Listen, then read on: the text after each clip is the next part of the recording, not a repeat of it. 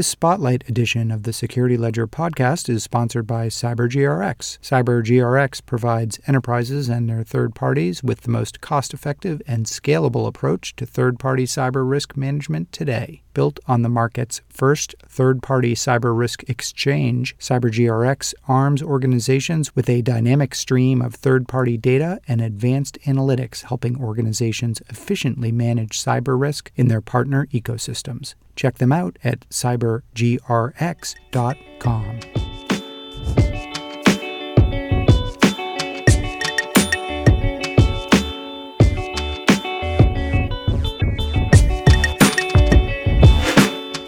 This is a spotlight edition of the Security Ledger podcast, and I'm Paul Roberts, editor in chief at the Security Ledger. You don't have to dig deep into trade publications, social media sites, or message boards to grasp that your business partners, suppliers, and other third parties pose a significant risk to your business. Just scanning the headlines is enough. Consider, for example, the fate of the firm LabCorp and Quest Diagnostics, which in 2019 disclosed massive data breaches affecting more than 24 million patients.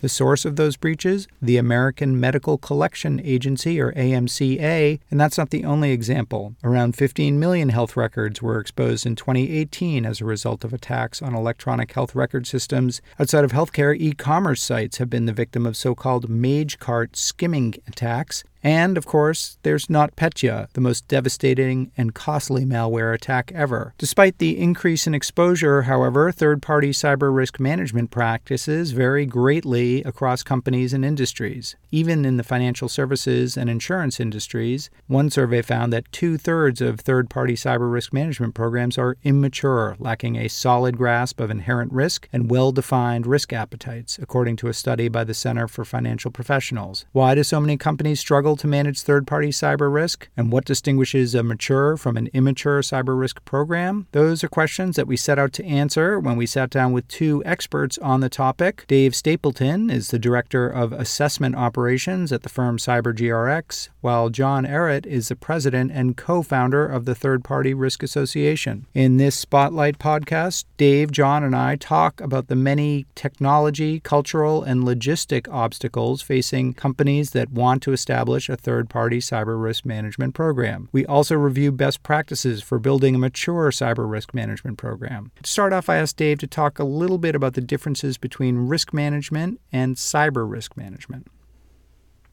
David Stapleton, Director of Assessment Operations. And uh, Jon Ehret, uh, President and co founder of the Third Party Risk Association. Well, Jon and Dave, uh, welcome both of you to Security Ledger Podcast. It's great to have you both on. Thank you. It's great to be here. So, we're here today to talk about the very kind of current and timely topic of third party cyber risk. I guess to start off, maybe a good thing to start off is talking about both third party risk management and then third party cyber risk management. My sense is that most companies are doing third party risk management in some way, certainly companies of any size. But third party cyber risk is, is newer. Uh, Dave, talk about what it entails and how it might be different from the types of risk management that companies and boards of director are used to talking about? So, obviously, the first characteristic here is we're talking about third party um, risk management or cyber risk management. So, it's the vendors that organizations are using. Um, we're seeing those numbers increase um, exponentially. So, let's say you know, you're using some global vendor for payroll administration, and just by virtue of the work that they perform on your behalf, they are processing, transmitting, and storing you know, highly sensitive data about your employees. So if they suffer a data breach, um, you're going to have a real mess on your hands. And so um, there's a difference between, I guess, risk management and cyber risk in that um, what we're focusing on with cyber risk management are the more technical aspects of security controls that have been put in place, you know, safeguards that are meant to protect uh, an organization's data, or in the case of third parties, their customers' data which they're responsible for at any particular time. So, um, in a large way, I think that the difference is going to be based on the sort of technical nature of the work that's being performed to assess that risk and then to you know, mitigate or address that risk in some way um, after it's been identified. Um, Jon, uh, any, anything to add to that? I think one of, one of the things too is a lot of times in, in traditional risk management, you can you know you can explain away a risk through um, through a contract or insurance or things like that. And I, I, think where we see the differences in cyber risk is you start to get a little, little more into the um, potential for reputational risk and those sorts of things. That even with those other controls in place, it's still an issue for companies. Though.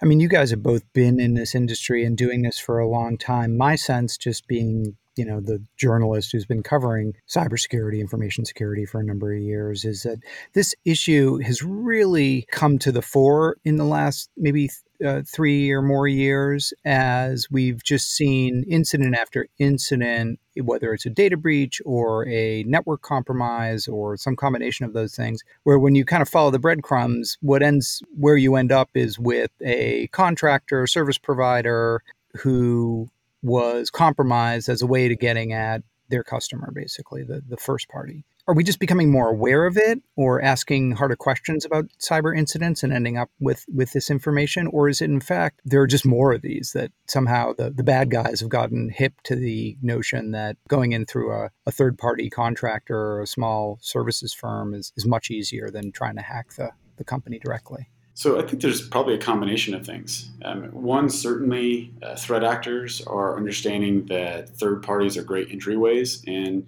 what they're really after is the data. It's not so much that they care to compromise the individual information systems of, you know, pick a company, Microsoft or something like that. What they want is Microsoft's data, and so if they know that Microsoft is using a third party, and that third party has access to that sensitive data, and it's easier to get through that third party. And of course, that's a you know the path of least resistance is going to be used.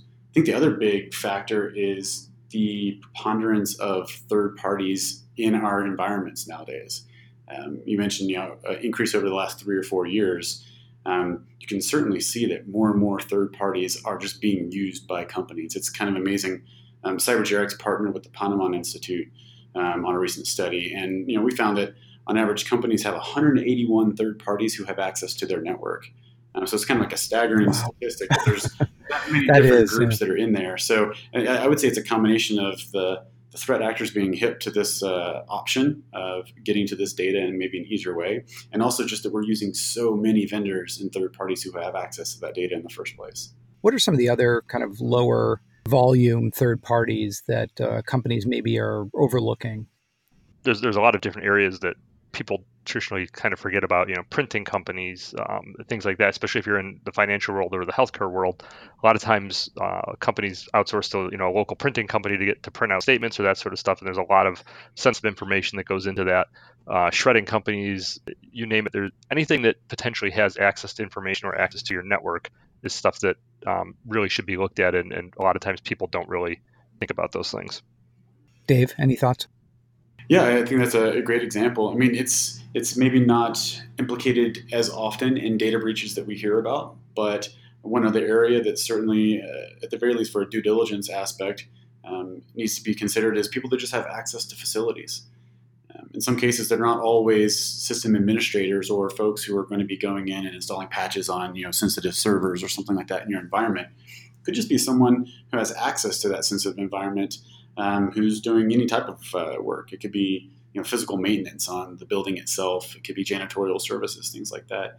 Um, I'm not saying that they yeah. require the same level of scrutiny or rigor in a third-party risk assessment, um, but certainly those people are in a place to pot- potentially introduce risk. You're listening to a spotlight edition of the Security Ledger podcast sponsored by CyberGRX. CyberGRX provides enterprises and their third parties with the most cost effective and scalable approach to third party cyber risk management today. Built on the market's first third party cyber risk exchange, CyberGRX arms organizations with a dynamic stream of third party data and advanced analytics, helping organizations efficiently manage cyber risk in their partner ecosystems. Check them out at cybergrx.com. Uh, I think back to obviously the, the Target breach was one I know that that struck a lot of people as kind of a new a new front where you know you had a compromise by way of a an HVAC vendor's system. I note uh, a recent one, BioStar 2, which is a third party platform of biometric databases that has about you know more than 5,000 companies and government agencies that, that contribute to it. That was the subject of a of a data breach, a leak of data um, that exposed biometric data on thousands of, of people. It seems like every every week or so you, you get a new one of some sort. I, I wonder if any of them recently have, have caught your attention or or um, the, you know had you sort of scratching your head and saying, "Man, this is getting hairy." I um, was thinking about the the Marriott um, breach that we learned about not oh, yeah. very long ago. That one to me was notable just because of the the numbers. I mean, we're talking after it all came out, I think 383 million customers yeah. had data that was exposed. Yeah. I mean, that's that's just absolutely incredible numbers. Um, and it was also interesting because the breach itself actually began in 2014, and you know they weren't aware of it, um, and, and, for quite a while. And then after they became aware of it, took a little bit of more time before they actually started to notify their customers. And it's you know there's been real consequences. I think it's a good example of the con- the real life tangible consequences of um, not addressing third party risk. I think Marriott is facing uh, fines of over 120 million dollars now. Um, yeah. They've they just completely um, uh, canceled the the Marriott Starwood uh, guest um, reservation program. Um, and going back to what Jon was saying earlier about reputational risk, they, they can't even advertise that program anymore because it's just associated with hundreds of millions of customers' data being breached. It's funny. I just stayed at a Marriott Starwood hotel a couple weeks ago, and it'd been a while. I think you know since that breach had come out, and they were like, "Well, do you have a Bonvoy, uh, you know, account number?" I was like, "Well, I, I, got a Starwood, you know," and they were like, "Yeah, um, we're gonna have to create a new account for you." like, "Oh yeah." We would appreciate it if you didn't say that when you were here. yeah, Starwood's like a four four letter word. Yeah. Yeah, absolutely. Talk about breaches that, that kind of stand out to me. Um, the level one robotics breach, I think was last year. For me, that one stands out simply for the fact that it was kind of one of the bigger ones that didn't result from you know financial services or credit card processing or a healthcare company. Uh, you know, you, take major auto auto manufacturers, and it brings to light that the idea that third party risk isn't limited to credit card information or health information or customer information. Intellectual property to many of these organizations is as important or more important than that information. This kind of brought that to the forefront and hopefully opened up the eyes to a lot of industries that, you know, third party risk isn't just something that the healthcare and finance people are worried about, that they should be doing the same thing. I mean, obviously, in its origins, third party risk monitoring and tracking really came about in connection with with uh, regulations, whether it's Sarbanes Oxley or, or FINRA or whatever, but um, or or HIPAA. Um, what um, what is the what is the connection really between compliance now and, and third party cyber risk management? I mean, are organizations doing this pursuant to some regulatory requirement? Um, or is this really truly just about managing cyber risk? And and if so, um, what what are the regulations that are calling out companies on this issue? Yeah, I think it's a combination of both, right? I mean, having something you have to comply with, you know, makes it easier to get the budgetary resources to to do this sort of stuff or to build out a team. Um, but it's also, you know, being done just to protect. You know, inf- companies are starting to see the light that there's a, you know, there's a, we go back to the reputation. There's a lot of reputation issues that that can come about from a breach of this, and um, you know, kind of having to to not only comply with things, and, and compliance isn't always enough, right? Um, you know, if if you're I, I think about PCI. If I'm going to be compliant with PCI, I'm going to protect protect cardholder data. They don't really care how you protect anything that's not associated with that cardholder data, and you might have information that's you know well beyond that.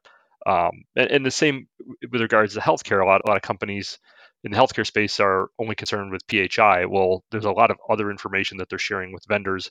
Uh, it might be PII, it might be business confidential information to their hospital or their insurance company. You know, board meeting minutes, all that sort of stuff. It all needs to be protected. So, you know, compliance is great um, as a starting point, but it doesn't yeah. necessarily take you, to, you know, the the full uh, hundred yards. Dave, any thoughts? Yeah, I mean, I really like the way that Jon put it. You know, compliance sometimes can have a fairly myopic focus. We're just we're just thinking yeah. about this one thing, uh, cardholder data or uh, health data, and where it exists, what systems it resides on. I mean, that's about it.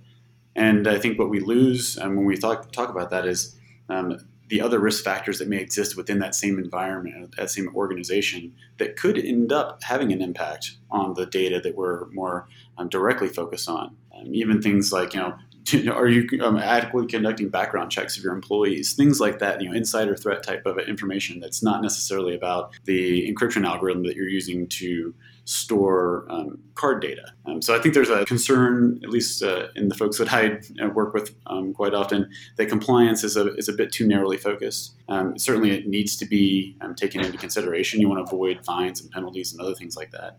But it's so 1990s.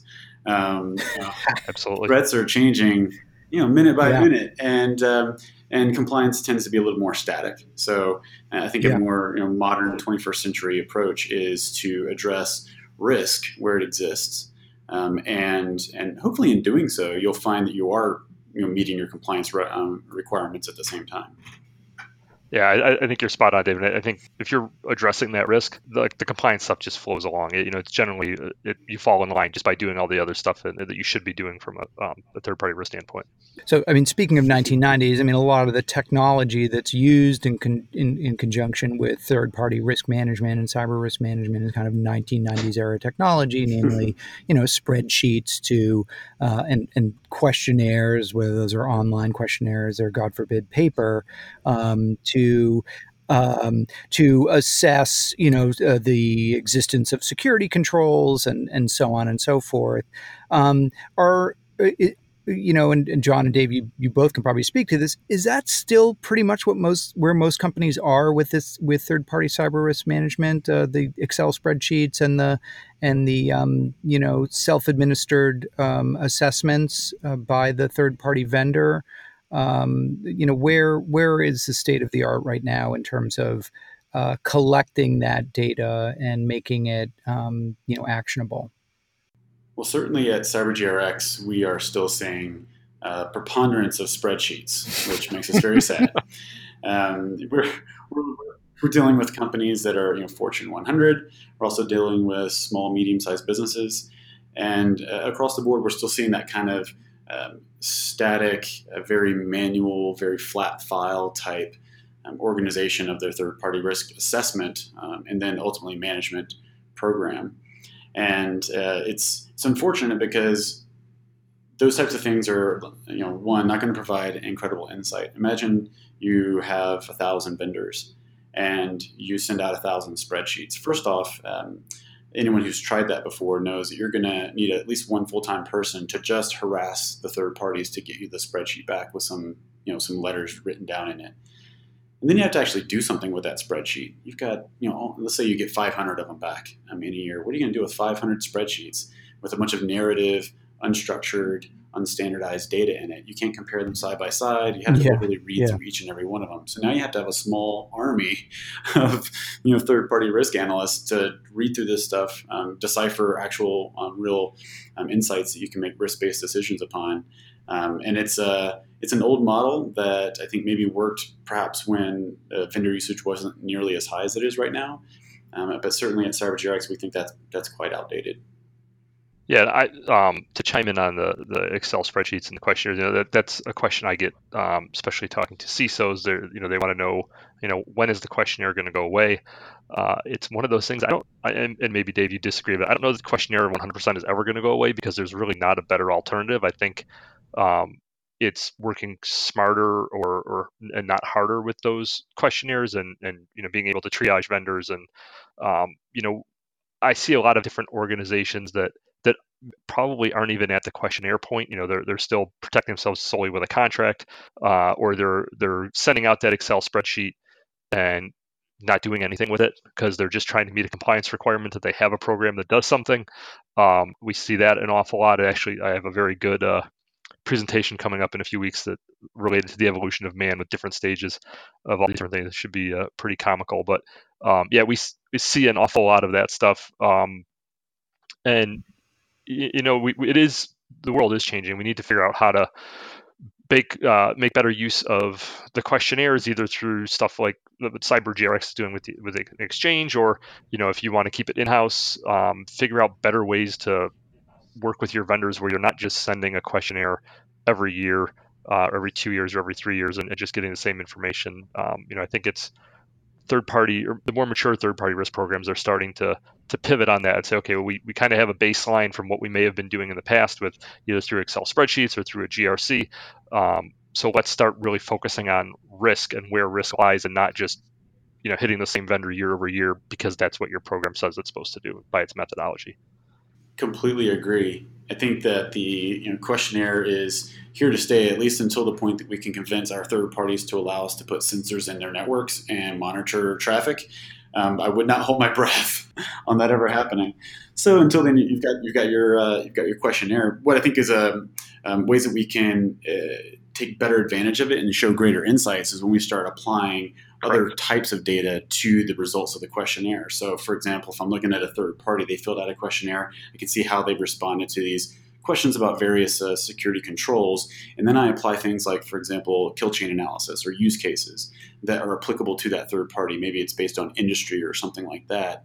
Um, I can then look at these and say, well, according to stop this kill chain, this attack scenario, you would need this, this, and this control in place.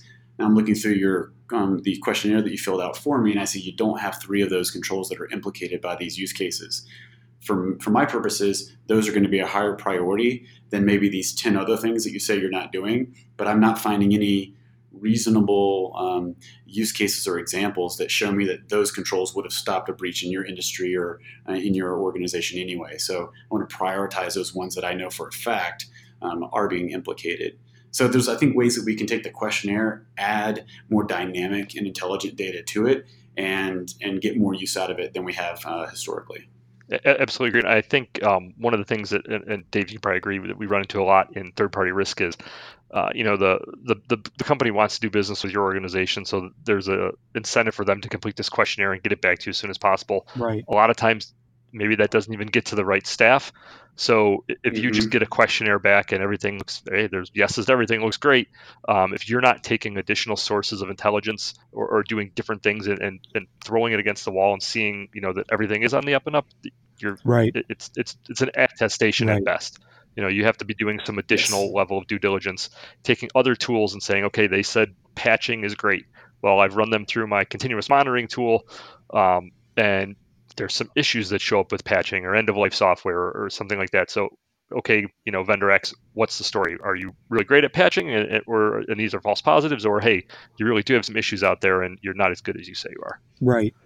I mean, one of the problems that strikes me is that often internally within organizations, there's somebody whose job it is to issue and collect responses to surveys, but from their standpoint, the objective is to get the surveys back completed and not necessarily to assess whether what's in the survey is accurate and reflective of the security posture of the company right? So that's another that's another whole job that is that is totally apart from just having the survey on file and completed which is to then actually you know do something with it. And my guess is at the scale that we're talking about, and I talked to a, a, compliance manager at a pharmaceuticals firm as part of this, the research I did for this book, ebook, you know, that she has tens of thousands of third parties that the company does business with. I mean, how do you how do you do this at scale, and what are some of the, you know, I guess hacks that um, that organizations are coming up with to both manage a very large number of third parties and also figure out which organizations really pose a risk to them and, and make sure that they're giving due diligence to, to those organizations. The, the X in CyberGRX stands for exchange. and I think that's one of the major ways that we believe uh, organizations, particularly those that have tons of third parties can scale their operations up and, and address risk in an appropriate way. We were ha- happy to see that yeah. mentioned um, in um, the ebook that, uh, that you wrote. Um, the idea there being that uh, you can address uh, or bring value to both the third party and their customer. So both sides of the equation um, get value out of added. From the third party standpoint, you were just talking about the poor person whose job it is to sit there and wait for those spreadsheets to come in their email and then scramble around, try to get answers, and send the spreadsheet back out as fast as they possibly can.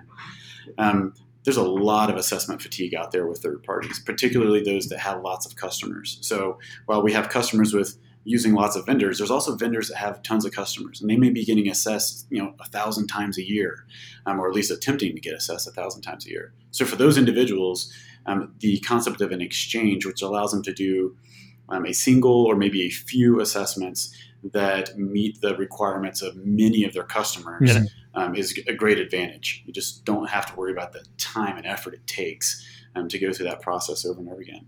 So, I mean, uh, Jon and Dave, I mean, one of the one of the evolutions in this industry that we've seen in the last ten years is the emergence of uh, third-party risk rating uh, firms, and and they're popular. A lot of companies use them.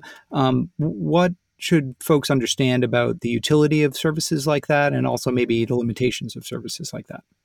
You really need to know what you're getting with these services. It, it's not a, a replacement for an assessment service or anything like that um, I've always looked at as a kind of a means to start the conversation. So a couple couple different use cases you can use these tools for. You could, um, you know, if it, most third party programs aren't staffed up or have the ability to pay folks like CyberGRX um, for say 10 members of an RFP.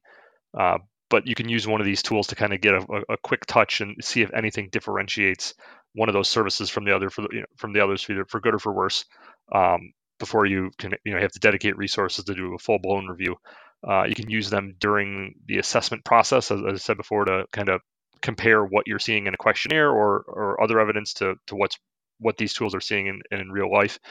Um, and then after the assessment, right? Most assessments take you know four to six weeks probably.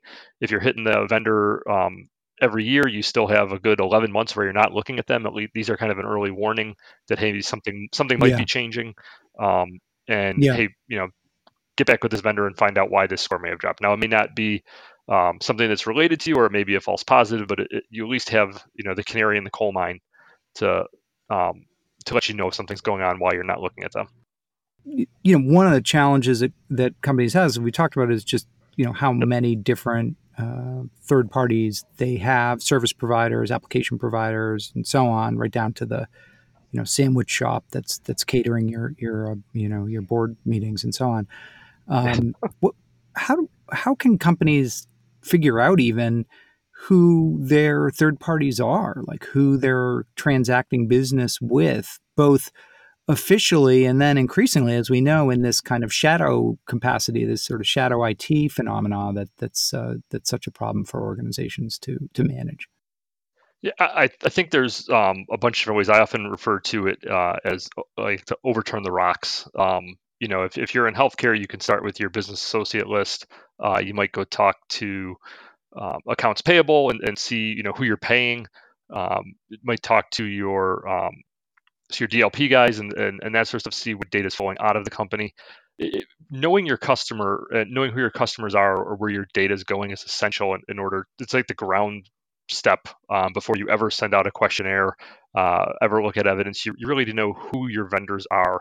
Um, you need to know what data is going to them, uh, and you need to have some idea of what that what risk that data represents. Because the worst thing you can do is have 10,000 vendors and assume that you need to do the exact same assessment for all of them. You, chances are you probably don't. You probably have a, a, small spattering of, of really high risk vendors that might need something like a site visit. Uh, you might have a, a, larger group that is good getting a questionnaire and evidence and, and that sort of stuff. And then you might have right down to the vendors where you really don't need to do anything. They're not getting any data. So uh, it's truly important for any company to start with that as their very first step before they do anything else. Understand who has your data, how it got there, how much of the data it is, what type of data it is, um, and then from there triage your vendors and then go, you know, either send out your own questionnaires or go through an exchange like CyberGRX. Um, but you don't want to waste cycles sending out questionnaires for something that really doesn't represent any risk, or you don't want to assess a company um, at the same level that you know the, the, the company that makes your pencils at the same level as the company that does your payroll you want to understand what uh, risk each represents and, and react accordingly. Jon nailed it. That's exactly it. I mean, we just talk about it in terms of inherent versus residual risk. And in large part, what Jon was just describing is conducting an inherent risk analysis. You know, who are my third parties? What data do they process? How sensitive is it?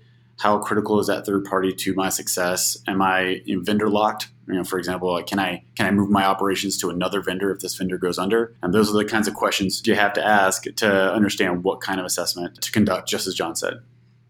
And could you could you just define those two terms, inherent risk and residual risk, and kind of what they mean in the context of third party risk management? Sure. So, inherent risk is basically the risk that is posed by an organization in, the, in terms of third party, by a third party organization, um, before you take into consideration the security controls that they've put in place and the effectiveness of those controls. So, it's based on things like characteristics. What industry are they in, um, some of their complexity characteristics, how many locations do they have, what sort of interconnected networks do they have, um, how many staff those types of things, the types of data that they're processing by virtue of the work that they do. If it's a, we were talking about healthcare earlier, very sensitive data versus, yeah, the pencil maker who has, you know, specs on, I guess, a number two pencil. Um, maybe one of those is more sensitive than the other, depending on the type of business you do. So inherent risk is all those types of characteristics. Residual risk is what we measure after you take into account the effectiveness of the security controls that that third party has put in place. Um, so, you know, if they're dealing with sensitive data, if they have a high inherent risk around you know, data protection. But if we see under data protection that they're identifying, classifying, um, scanning for sensitive data, and then encrypting it and using a you know, strong DLP program, then the residual risk hopefully is fairly low um, after you take into account the the effectiveness of those controls. Sure. Okay. And um, are there um, frameworks uh, or uh, guides out there that organizations that are looking to sort of build out a third party cyber risk management, maybe they've got a small one, but but want to expand it, or or maybe they're starting from scratch, uh, that they can use to start down that road uh, and uh, give them a you know again a kind of framework to build on. Sure. Yeah. So there are a number of different uh, ways to get started on this. If you're especially a small um, business who maybe hasn't had a third party risk management program before, the first thing I would seek out is instructional guides like the ebook um, that, uh, that you wrote that gives you a high level overview. This is what third party risk is, this is why it's important, it gives you those stats to use when you have to go back and ask for some funding. Um, and then kind of points out here are the basic steps you need to go through to get this process done. Um, but as far as frameworks that are um, kind of widely, uh, globally available, the NIST cybersecurity framework is quite popular. It's integrated into a lot of um, third-party risk programs around the world for small and large um, businesses, and, and, creates a very good um, framework for the types of capabilities that you're going to want to have in your third-party risk management program. And it's not even specific just a third-party um, risk, but I think that's a good place to start.